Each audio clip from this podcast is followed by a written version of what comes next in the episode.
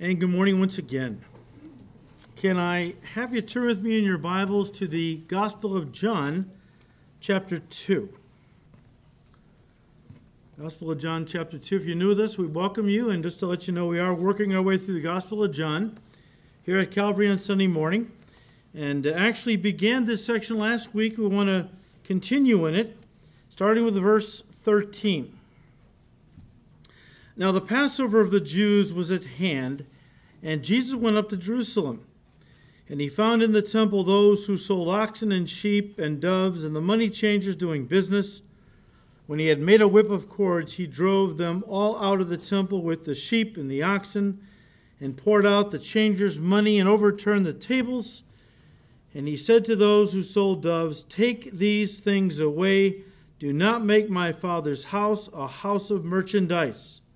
Then his disciples remembered that it was written, Zeal for your house has eaten me up. Here in this passage, guys, Jesus cleanses the temple, as we just read. Apparently, he cleansed it twice. Uh, once at the beginning of his ministry, is recorded here in John 2, and then again at the end of his ministry, recorded in Matthew, Mark, and Luke's Gospels. Now, just by way of quick, quick review, the temple of God in Jesus' day was a place where animals were brought to the priests and then sacrificed to atone for the people's sin. This was necessary uh, for God and man to come together for the purpose of fellowship. Sin had divided man. We know that uh, in the Garden of Eden, man and God and man, Adam and Eve, had perfect fellowship. But uh, when they sinned against God and ate the forbidden fruit, a gulf opened up. Uh, sin separated them from God. God said, the, day, the soul that sins shall surely die. So they should have been killed for their sins. However, God in His mercy instituted a, uh, a sacrificial system whereby a substitute uh, would die in their place, uh, an animal uh, whose blood would atone. The word is cover. Cover their sins, of course, until the ultimate sacrifice uh, would come Jesus Christ, the Lamb of God, who would take away the sin of the world. So the temple was a place of sacrifice where God and man could come together for fellowship. It was also a place of worship and prayer. We'll study that more in a moment.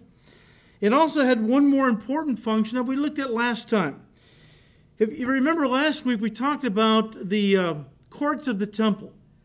And these courts went from ground level up, up, up until you came to the uppermost court, the court of the priests, where the temple building actually sat. And we talked about this. And um, as you went up the from the court of the Gentiles, ground level, uh, you went up 14 stairs to a level area, a stone wall around the entire perimeter of the temple from that point on, signs along the uh, along the wall that said basically any Gentile caught beyond this point will have themselves to blame for their ensuing death. From that point, you walked up five more stairs to the court of the women, all right? That wall, though, between Jew and Gentile became a visible barrier between God's covenant people and all the rest, all right? Paul mentions this in Ephesians 2, I believe, when he said that in Christ, God tore down the middle wall of partition uh, that separated Jew and Gentile, and from the two made, made one new man in Christ. It was always God's intention to save Gentiles. It was always his intention, and we see it right here in the design of the temple. How that on the very bottom court, you had the court of the Gentiles. Now, this was a place where Gentile seekers could come, and the idea was there were supposed to be priests all around the court of the Gentiles who would be there to answer questions. These Gentile seekers would maybe want to know, uh, would definitely want to know more about the God of Israel, and priests were there to answer questions and pray with them. And the idea was that. Um, uh, that they may want to convert to Judaism, which often they did. So that was to be the first uh, exposure to the temple, the covenant of God, this area. But of course, as we studied last time, the Sadducees and chief priests who, who owned basically this area, they controlled it, the, the whole temple area. But they had filled it with um, those who sold animals because uh, an animal had to be perfect when it was offered to God. And if you brought your animal to the priest there to be sacrificed, he would look it over and look it over until he found one little freckle or a little pimple or a blemish, reject it, and then you'd have to buy one of their pre-approved kosher animals at the inflated price, uh, ten times higher than you could buy an animal out in the street. Also, people who wanted to give an offering to God couldn't use temple, uh, couldn't use Roman currency, forbidden. Had to give God an offering with temple shekels. Okay, who cares? Except again, they were charging exorbitant exchange rates to change their Roman coinage into temple shekels, ripping people off who wanted to worship God. Such a travesty that Jesus went in there and he cleaned house. He cleaned house. All right? And uh, we just read that in our text this morning. That a, that's a quick review of what we looked at last time. If you want to look at the whole study, or listen to the whole study, you can go online and, uh, and uh, pull that down and listen to it. Uh, but what about the temple of God in our day? That was the temple of, of God in Jesus' day. What about the temple of God in our day? Well, I'm sure most of you are thinking, but there's no temple of God in Jerusalem today. It was destroyed by the Romans in 70 AD, and that's true. That's true. But in Ephesians 2, Paul tells us that today God dwells in the temple of his church, of his church. And last week we saw how that it wasn't until Jesus cleansed the temple in his day of all the corruption and defilement that it could be again used for the purpose God designed it to be a house of prayer, a house of worship, and a house of healing. We'll talk about that all in a moment. If the church of Jesus Christ today is God's temple, and it is, as I look at the church today in general, not any church in particular, but the church of Jesus Christ in general, I can see that there is a lot of corruption that has entered into the church. And it's hindering the work God really wants to do in and through the local church. And so Jesus has to cleanse house today. If the church is going to be all that he wants it to be and do all that he has designed it to do. Uh, and I do think the Lord has begun to clean house. We'll talk about that more in a second as well. Now, we started looking, you know, the, the idea is, well, we want to look at, well, what is the church to be? okay? What is the church, to, what is the purpose purposes to fulfill for which God created it? And so we just started looking at this last week, and we said, look, before we look at the, before we look at what the church is to be, let's first take a little time looking at, at it, looking at what it is not to be, is not to be. And this is not an exhaustive list. I'm just going to give you a couple of main ones that to me stand out. The church is not to be a money making business. In Mark 11, 15, and 16, we read So Jesus and his disciples came to Jerusalem, and Jesus went into the temple and began to drive out those who bought and sold in the temple, overturned the tables of money. Uh, in the seats of those who sold doves, drove everybody out. He would not allow anyone to carry wares, commerce, through the temple. John 2:16 And those who sold doves, he said, "Take these things away. Do not make my Father's house a house of merchandise." In other words, guys, Jesus forbid the house of God from being turned into uh, a business, a business. We touched on this last week. Let me just say this the commercialization of the church takes different forms. One form that is very popular today is running the church like a corporation. Of course, when you think of a corporation, you think of an entity that is designed to make money. Nothing wrong with that if you're a secular entity. The problem is, in the last, I don't know how many years, uh, many churches and pastors have adopted that model for the church. And so they're looking at the church as a corporation that looks to market the church to people it sees as potential customers. These customers then purchase a variety of goods and services, which enriches the corporation, gives it a healthy bottom line, and allows it to franchise itself into new markets. That's what's going on in the church today. This gets into the next point under the heading, What the Church is Not to Be. Number two, the church is not to be a place where pastors and preachers are turned into celebrities who then exploit their congregations for personal gain. Let me read to you out of 2 Peter 2. You can write this down, verses 1 and 3. Peter said, But there were also false prophets in Israel, Just as there will be false teachers among you, they will, they will cleverly teach destructive heresies. Verse 3 In their greed, they will make up clever lies to get a hold of your money. Hmm. But God condemned them long ago, and their destruction will not be delayed. In other words, their day is coming.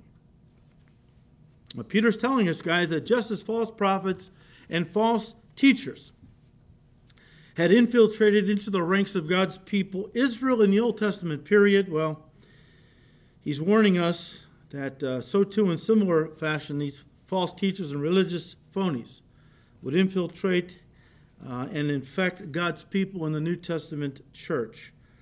And notice that Peter puts his finger on the one thing that would characterize all of them their attempt to use their quote unquote ministries to make money off of the people of God. Now, this came to pass in the first century. Uh, you had many people who were uh, fulfilling Peter's prophecy. The church was loaded with these folks, and in fact, the early church had a name, name for these wolves in sheep's clothing. It called them, listen, Christ merchants. Christ merchants. Those who sold Jesus like a commodity for personal gain. You don't have to turn to this, but Paul said, the, all the apostles said in 2 Corinthians 2, verse 17, You see, we are not like the many hucksters. Let me stop there. There were so many of these characters running around, Paul had to use himself in contrast. Now, look, here's all these guys, I'm sure he warned them about, but in contrast to them, we're not like these hucksters, all right, who preach for personal profit. We preach the Word of God in sincerity and with Christ's authority, knowing that God is watching us. Ooh. If more of these characters understood that, that God is watching everything they do in His name, and they're going to have to stand before Him someday and give an account, I wouldn't want to be in their shoes on the day of judgment ripping little old old ladies off on fixed incomes, taking their last 10 bucks from their social security check, who sends it into some charlatan because, you know, she believes in this guy as a man of God. And of course, he's driving, uh, you know, a Rolls Royce or something and living in a palatial mansion somewhere. And we'll talk about them more in a second as well. Christ merchants. Eh, to me, that's the ultimate blasphemy reducing Jesus Christ, the Lord of glory, to a commodity to profit off of instead of honoring him as Lord of Lord, Lords, King of Kings, the one who you ought to bow immediately and worship and serve with your whole life. Paul talked about these greedy charlatans in 1 Timothy 6. He said these so called ministers, quote unquote, he said they have corrupt minds and preach that godliness, Christianity, is a way to become wealthy. Of course, they're not around anymore, but I just want to let you know what was going on back then. Paul said, have nothing to do with them. Guys, the word minister has become a title in a lot of circles today. The minister. Who are you? I am the minister and it's a badge of honor. It's a celebrity title, okay? And guys who take it upon themselves feel that they ought to be, you know, pampered and served like some kind of celebrity. Title a lot of professional clergymen have taken. But the word in the Greek means servant. Same word that was used of Jesus in Matthew uh, 28, excuse me, uh, chapter 20, verse 28. He said, I have not come to be served, but to serve, and to give my life a ransom for many. Guys, too many ministers today are celebrities, not servants. Those who are in the ministry to be served and along the way to make a lot of money off of God's people. Now, I believe Jesus is beginning to clean house. I've seen in the last few years some celebrity pastors have been removed from ministry. What the Bible says, judgment begins where? The house of God. Because we know better. That's why James says, don't hurry into the teaching ministry, brethren, knowing that we will incur the more strict judgment. You claim to speak for God, you claim to, uh, t- you claim to teach God's word, knowing what He has said, you better make sure you're living it. Because if you're using God's word to make money off of, well, you're going to stand before Him someday and give an account. These guys are nothing more than Holy Spirit hucksters. Holy Spirit hucksters, celebrity pastors and preachers who I have heard if you ask them to come and speak at your church, your, your conference, whatever it might be, convention, first of all, they have a minimum a number of people that you have to have there. Sometimes it's 5,000, sometimes more. So you have to guarantee them at least that many people. Um, and then I hear that some of these guys, uh, you, you, they'll only come out if you pay for a first class ticket, round trip ticket, um, put them up in a five star hotel, and then give them X amount of dollars, usually many thousands of dollars, for them to come out as an honorarium, and then you give them permission to promote their own ministry and take an offering for their own ministry.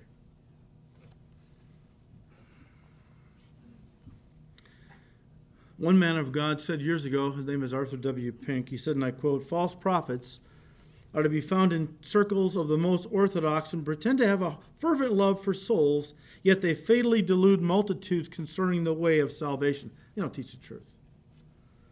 These pulpit, platform, and pamphlet hucksters, we could add radio and TV. Now, not that everyone in radio is bad, but you, you get my point. Um, they, they, these hucksters have, have wantonly lowered the standard of divine holiness and so adulterated the gospel in order, to, in order to make it palatable to the carnal mind. Well, they're fulfilling the very thing Paul said would happen in the last days. In the last days, you would have people in the church that wouldn't want to hear sound doctrine, healthy teaching from God's word, but would gather themselves teachers who would tickle their ears and tell them what they wanted to hear. There wouldn't be a market for false prophets if, I mean, the false prophets wouldn't be around if there wasn't a market for them. And why is there a market for them? Listen to me. Because years ago, the church lowered its standard to bring in unbelievers and make them feel comfortable, and unbelievers want their ears tickled. If you didn't mess with the conviction of the Holy Spirit and just preach the whole truth of God, didn't water it down, didn't use it to placate to draw folks in, because you want to build a big church, you know, the church today is infested with religious unbelievers, and a large part of the problem is churches have opened their doors and the way they have orchestrated their ministries, uh, they have basically appealed to these people to come in and then made them feel good about being there. And they've deleted from the teaching of the word all the stuff about sin and judgment and holiness and so on. Why? Because we don't want to offend and drive them out of here. We took a lot of time to get them in here. And so you have a lot of carnal minds in churches across America, unsaved people. And they don't want to hear healthy teaching from God's word about the cross and dying to self. They want to be told how they can be wealthy and healthy and prosperous and God, how God's going to give them all the goodies they want.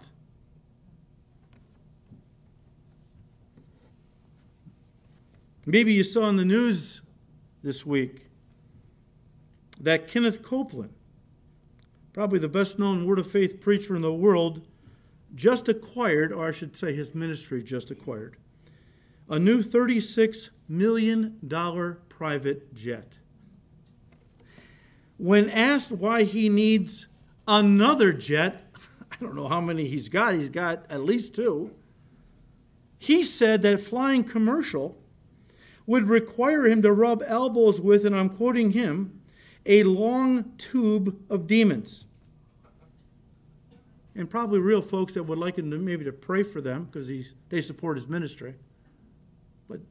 He doesn't care about those folks. This cares about the money they send into that ministry. I dug around a little bit, found an article by an author who, uh, who said of Kenneth Copeland Copeland leads the Believer's Voice of Victory TV show and network. Um, he's a giant within the Word of Faith branch of Pentecostalism Kenneth Copeland Ministries operates on a 1,500 acre campus near Fort Worth, Texas, equipped with, equipped with a church, a private airstrip, and a hangar for the ministry's 17.5 million jet. Oh, so there's another one there. And other aircraft, it says. Copeland resides with his wife Gloria in a $6 million church owned lakefront mansion. Now, if you're wondering what Copeland is worth, I dug around and found that out too. Kenneth Copeland is worth, are you ready? $760 million. He boasted on YouTube that he was a billionaire. Benny Hinn, worth $42 million. Joel Osteen, worth $40 million. And Creflo Dollar, who needs to change his name to Creflo Dollar times 27 million, is 27 million net worth. Now that's a far cry from Jesus, who said in Luke 9:58, "The foxes have holes to live in, the birds of the air have nests. The Son of Man has nowhere to lay his head." When they crucified our Lord, all he had to his name were the clothes on his back. All he had to his name were the clothes on his back. I thought he was the one we were supposed to emulate. I thought he was the one we were supposed to pattern our lives after. The one who said, I haven't come to be served, but to serve, and to give my life a ransom for many. Ministry, guys, is all about being a servant to all. Not a celebrity, a servant to all. And the local church should be a place where people, people can go to find God and worship God and not have their hunger to know God exploited by crooked preachers who seek to make merchandise off of them. Turn to 1 Peter 5.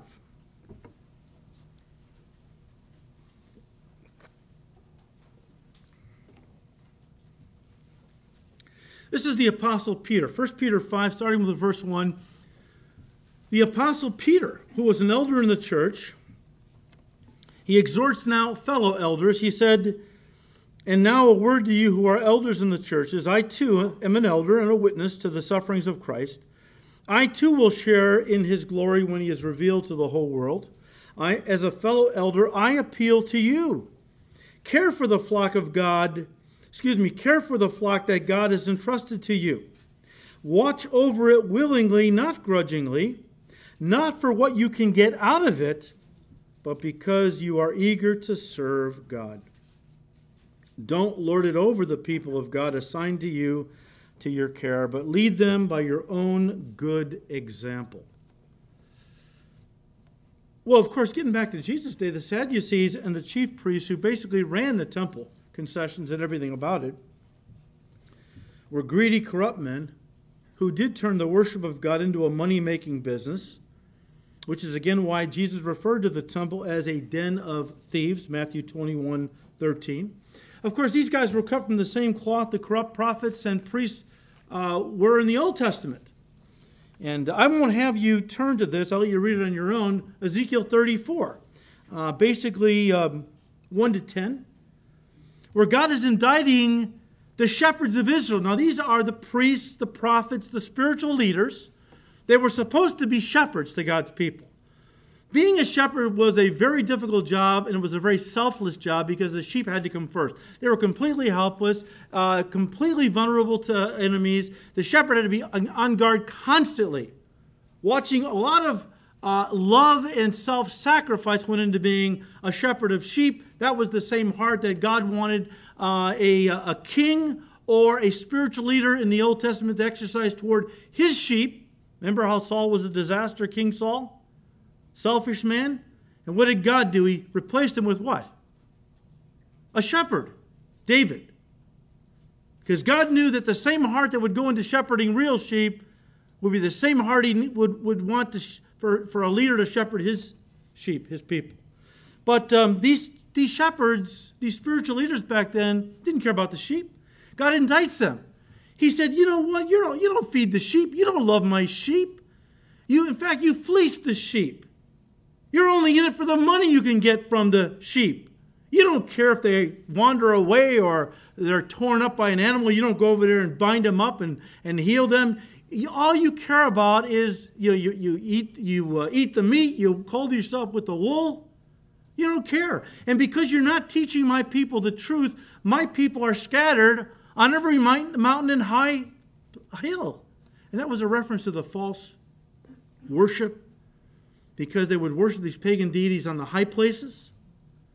And God is telling the spiritual leaders because you're not feeding my people the truth, they're looking for spiritual truth in all kinds of other ungodly ways. Just like today. A lot of pastors are not teaching their people the Word of God. And so now what are they into? Looking for spiritual truth in yoga, contemplative prayer, all kinds of other Hinduism, which has been brought into the church and Christianized.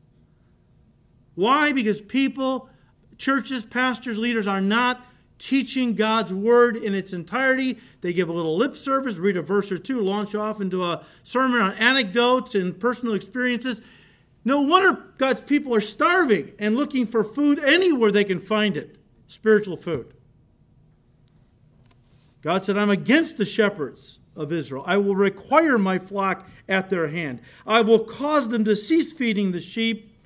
The shepherds shall feed themselves no more for I will deliver my flock from their mouths, that they may no longer be food for them.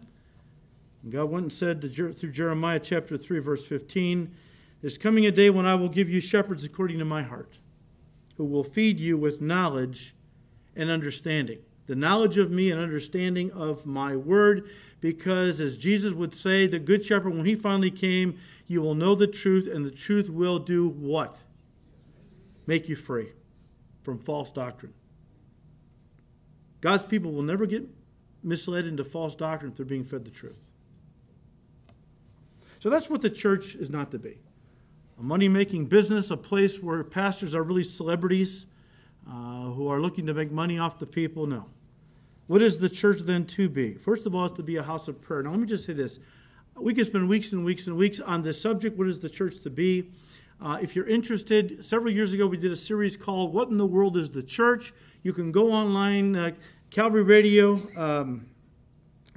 um, find it in our topical uh, messages uh, if you want to get into this in detail.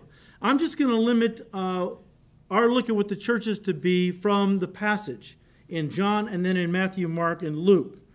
And turn to Matthew 21.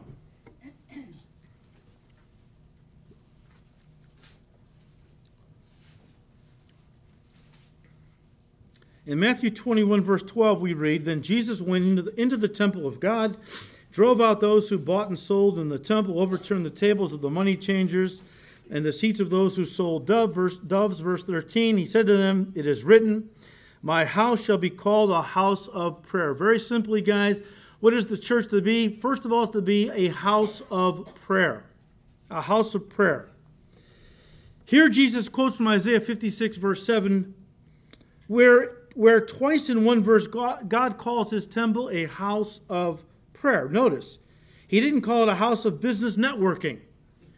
We have lost people to bigger churches because they were able to network better with their business. He didn't say, My house is to be a house of business networking.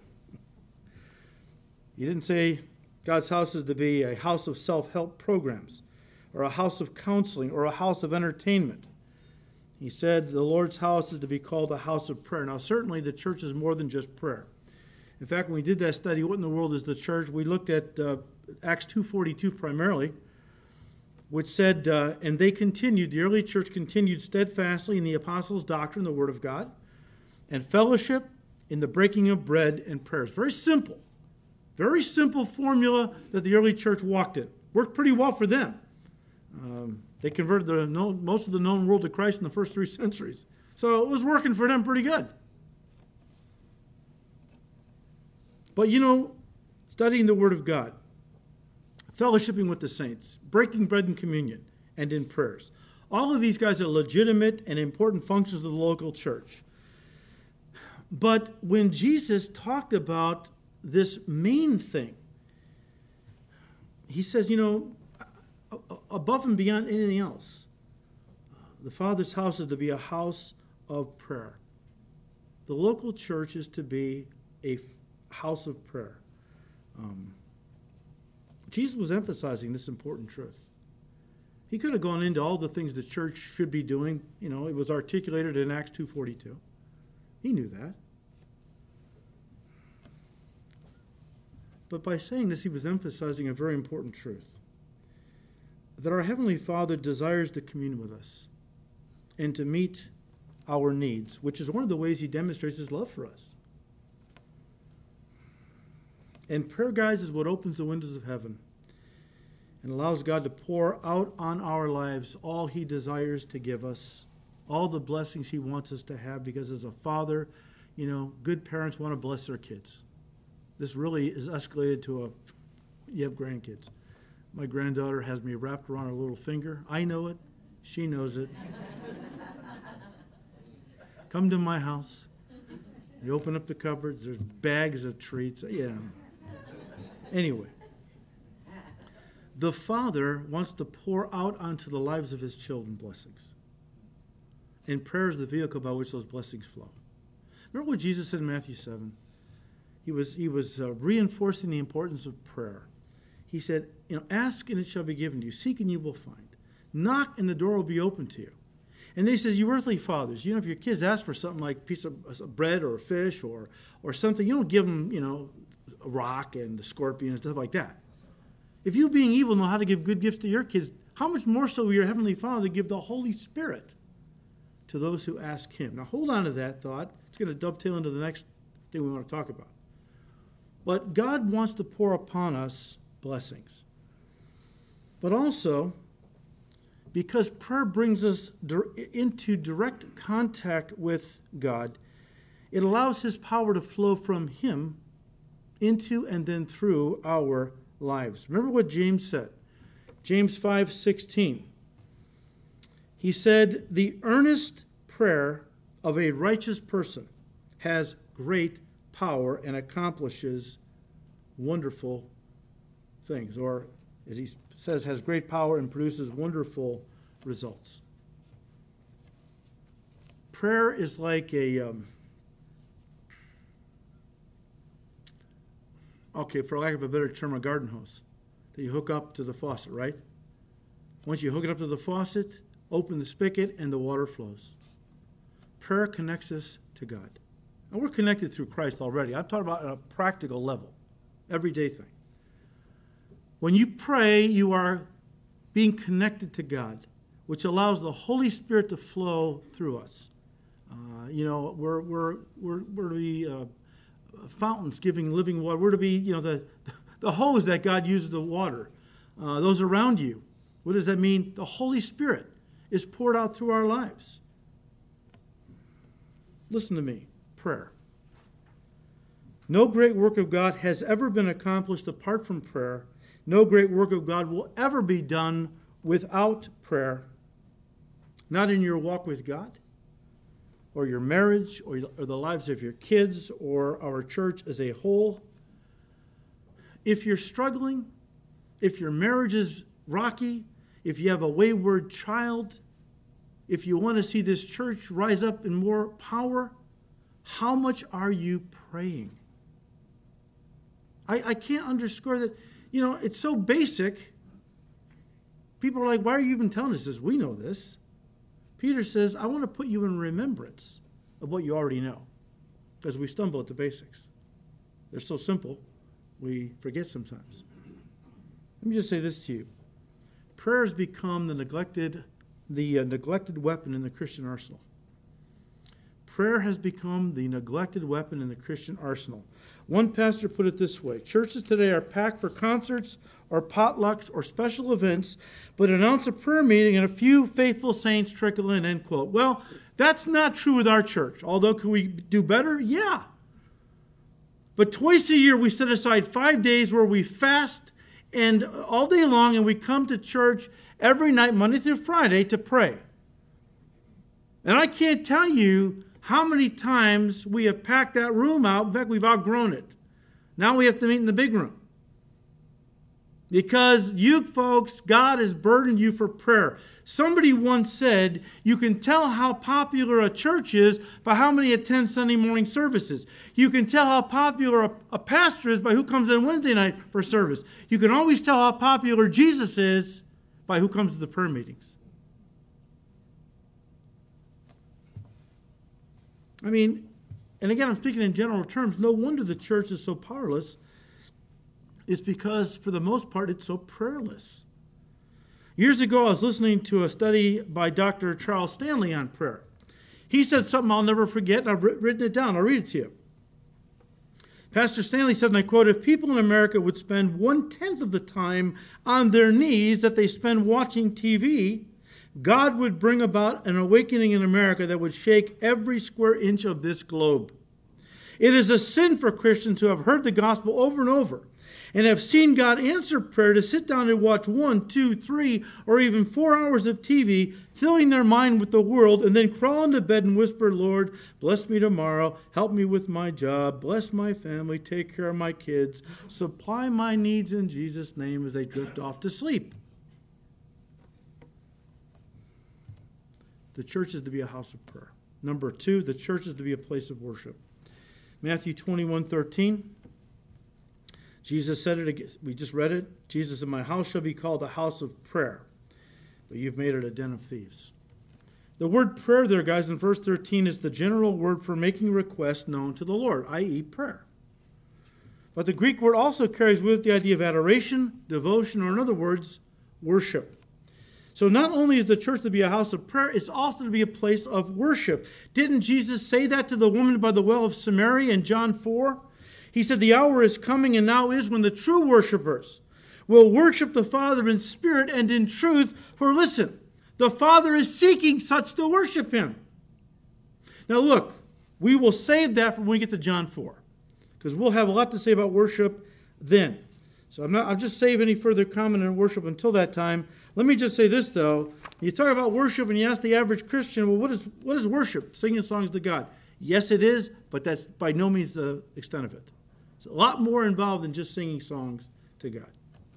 So again, guys, first of all, the church is to be a te- the the church, which is the temple of the living God today, is to be a place of prayer, a place of worship. Number three, the church is to be a healing place, a healing place. Back in Matthew 21, after we read in verse 12 how Jesus, you know, drove the animals out and turned over the money ta- uh, tables and chased all the merchandising out. Verse 14, it says, Then the blind and the lame came to him in the temple, and he healed them. When I say that the church is to be a healing place, I don't mean primarily physical healing, although I believe God, and I know He does because I've seen it, God still heals many today from physical infirmities.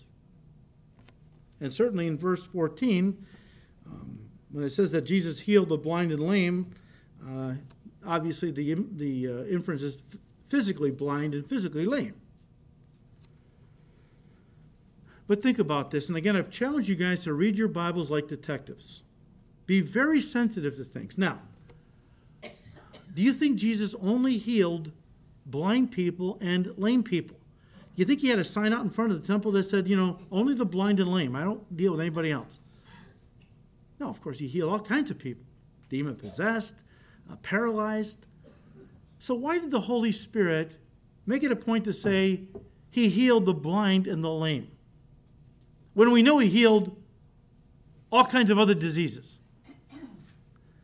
The Holy Spirit will often edit things to get you thinking in a bigger way, get you thinking maybe more spiritually. Not that this wasn't physical healing. But when I read these words and it's limited to just the blind and the lame, you know what I think? I think the Holy Spirit is trying to tell us that there is a healing going on in the temple back then and in the church today that goes beyond the physical. We, I, I would think, and I, this is where I'm coming from, that what the Holy Spirit is trying to tell us that that is when the church of Jesus Christ is all that God wants it to be, not perfect, but is all that God wants it to be it will be a place where the spiritually blind and spiritually lame can come and be healed. The spiritually blind, guys, will be a reference to unbelievers. And the lame could be a reference to believers. I mean, whose walk is somehow impaired, maybe by sin or some emotional trauma or depression, which is, listen, crippled their walk with the Lord. So, from that, we can, we can say that the church we know is to be a place of evangelism, where people who are blind, spiritually speaking, come to church, hear the, God, the true gospel, maybe for the first time, we have a pastor, Calvary guy, who took up over a church in Round Lake, not a Calvary. Boy, did God have to, wow, what he went through before God cleaned house up there. Church was like 113 years old. Some of the original members, I think, were still there. Uh, one woman was 90 years old, had been coming to the church for 50 years. After the pastor preached a couple of Sundays, and of course wove the gospel into his preaching, she comes to him and says, Pastor, I've never heard that before. You've been in church 50 years, you've never heard the gospel. I, am just dumbfounded. There are people who are blind, some of them even go to church. It's the truth that sets you free. Didn't Jesus say that? If you continue in my word, you are truly my disciples. You shall know the truth, and the truth will set you free, will open your eyes. You will know the truth. The church is to be a place of evangelism, but indirectly. Because as we just teach the Word of God, people are going to get saved. But actually, we're pointing the teaching at God's people, Ephesians 4. I don't see the place, the church is, uh, is a place where we target unbelievers every week as if they're really the focus. No, you're the focus. I mean, Jesus, of course, is the ultimate focus. But the church is a place where God's people are fed God's word, they're strengthened, they're built up and they go out into the world and evangelize. Now, once in a while you get a few unbelievers struggling. Praise God. And as we're teaching the word, God begins to work, and many times people get saved just because they heard the word of God. So the church is to be a place where the word is taught, people's eyes are opened, um, and uh, they are made to see for the first time that life has a purpose. We are being told life has no purpose. You're just the result of cosmic accidents, genetic mutations, all started by a big bang 12 billion years ago. There, there's no God, there's no ultimate purpose for existing. So, what does that do? It, it creates a very kind of a hedonistic approach to life eat, drink, and be merry. This is all there is. You only go around once in life, grab for all the gusto you can. And that's how many unbelievers live their lives completely empty. All about, you know, partying, sex, drugs, just, you know, doing whatever they can do to make themselves kind of happy and but that gets old, doesn't it? How many people in this room live that way? Self included. We did all that. And there came a point where, you know what, it wasn't, wasn't working anymore. In fact, the alcohol, the drugs, now we were in bondage to that It was killing us. And somebody dragged us to church, or we saw a church on the corner, we dragged ourselves in, or turned on a TV and saw a, a gospel program. And we heard the gospel. And God opened our eyes. The scales fell. For the first time in our lives, we knew the truth that we were made on purpose, for a purpose, by a God who loved us and gave us an eternal purpose. Ecclesiastes 3:1, God has put eternity in our hearts. And it takes a lot of years of secular pounding to pound that out of us, to make us think that this is the only life that's, that there is. But, guys, also, as we bring this to a close, a spirit filled church is to be a place where the spiritually lame, eyes open, speaks of evangelism. What about a place where the lame are healed? Well, I think this could be the Holy Spirit's way of telling us. He's talking about believers now who are weak, weary, broken, downtrodden, uh, where they can come to church and, and, and know that they're not going to be judged. They're not going to be put down. They're going to be um, raised up. They're, you're going to have people that a good church, a spirit filled church, When somebody whose life has been devastated through sin, can a Christian sin their way into oblivion? Pretty much. I have seen Christians who have committed suicide because they got so far away from God, so far into the sin again, that the devil just told them it's hopeless, kill yourself. And they have. But thank God, many in a last ditch attempt to be set free again will come to church. And when they do, what they need to find is a place of people who will love them, who will not kick them when they're down, but will stoop down to raise them up, to encourage them, to show them love, to put their arm around them and say, Look, I was where you are. The same, I was an alcoholic, but God delivered me. Come on, let me help you. I'll keep you accountable. I'll walk with you until you're strong enough to walk on your own. Turn to Galatians 6 1.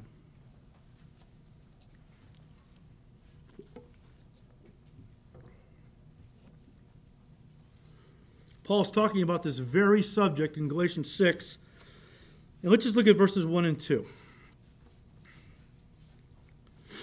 Paul said, Brethren, if any man or if a man is overtaken, a Christian person is the idea, a brother in Christ, if any man is overtaken in any trespass, you who are spiritual, restore such a one in, the, in a spirit of gentleness, considering yourself, lest you also be tempted. Bear one another's burdens and so fulfill the law of Christ. Verse 1 If any Christian is overtaken in any trespass, the Greek word means caught up or tripped up. Once you're set free from sin, can the devil trip you up again? Yeah. That's why Paul says, walk circumspectly, redeeming the time, the days are evil. The Greek is set a course right down the middle and make sure you look to the right or left. Don't step off the path. Keep your eyes on Jesus. Make a path right down the Word of God. Just keep walking straight. Overtaken, caught up, tripped up, trespass. This doesn't refer, guys, to a, a long term thing. Paul is not talking about somebody who comes to the church was living in sin, uh, has been for years. He's talking about a person who wants to walk with God, but gets tripped up, okay?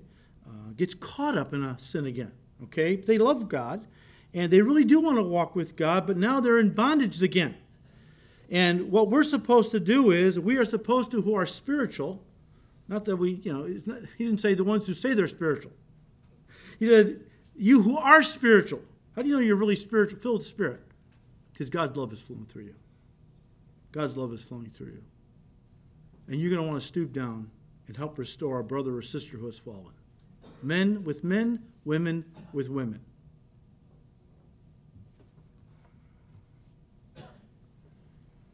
For those folks who want to walk with God and do occasionally fall back into sin, um, again, Spiritual people want to encourage them, love them, in an effort to restore them.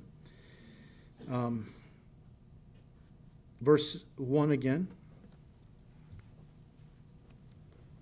Well, let me just back up and say this.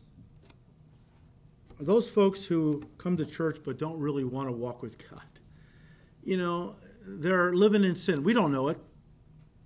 But eventually somebody tells us, and we, uh, we approach them and we confront them with the sin. Sometimes they will repent, and great, we've gained a brother or a sister back. Because they're not being blessed by God. I mean, you know, we're, we don't know what's going on. God does. They're living together or something else.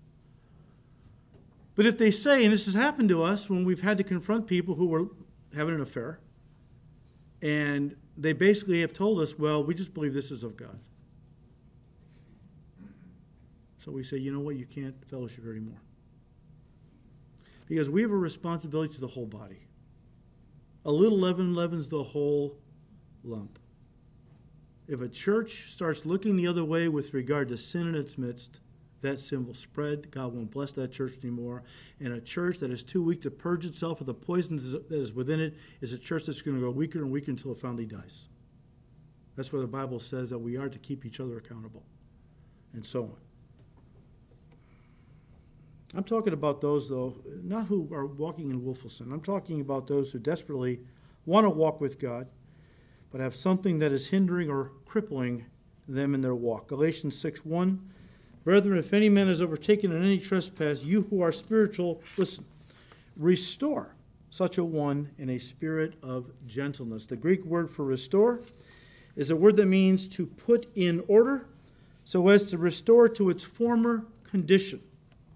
It was used in secular Greek, that word, as a medical term for setting a broken bone.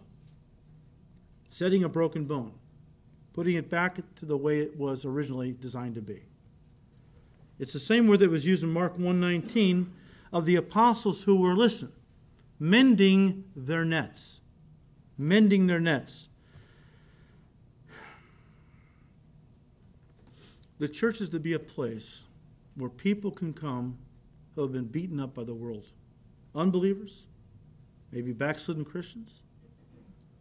And they come into this place and they need a spiritual triage unit. They need uh, a spiritual um, trauma center. They, they don't need people to say, well, you know what the word says. Why'd you do it? That was pretty stupid. The guy's bleeding and, you know, half dead, and, you know, you're kicking the guy.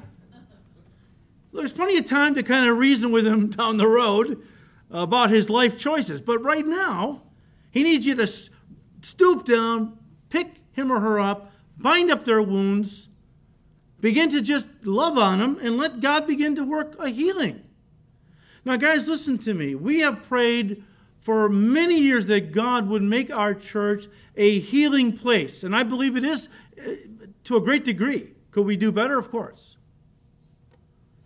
But if God is going to begin to work in a mighty way, and you're going to see people coming in that honestly, before you knew Christ, you would never hang around with, with body piercings over the place, orange or purple hair, wearing clothes that you have no idea where they could have possibly gotten that outfit from. When they walk in that door, if you're going to gasp in horror and run the other way, this isn't going to be a healing place. When they come walking in that door, you can see in the look on their face, they are really hurting. And what they need is somebody to walk over to them, introduce yourself. I say, We're glad you're here. Sit down.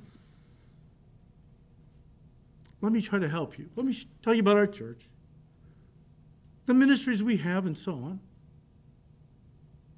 That's where the healing begins, right there. Right there. But what so often happens is when people like that walk into a church, they're met with condescension, dirty looks. When God was working in the hippies back in the 60s, and a lot of these kids, God was tugging on their heart to go to church. They had never been to church. But God was tugging on their heart to come to church to know Jesus. And I've heard this firsthand from people that this happened to. Some of these kids would walk, drive up to a church, come walking in with their, their tie dye t shirts and bell bottom jeans and sandals, bare feet. They were stopped at the door by deacons who told them, when you cut your hair, when you change your clothes, you come on back. Many of them didn't come back. They didn't feel loved.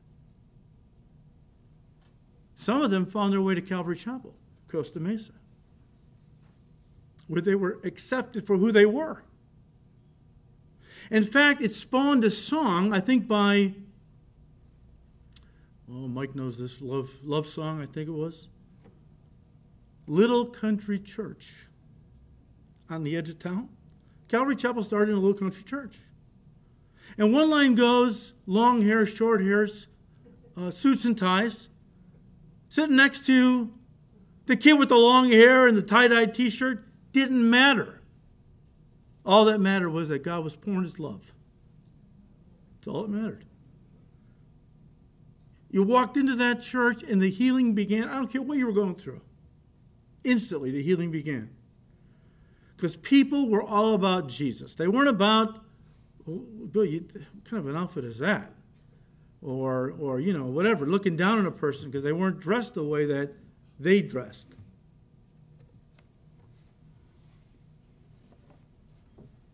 The church is to be a house of prayer. The church is to be a place where God is worshiped in spirit and truth.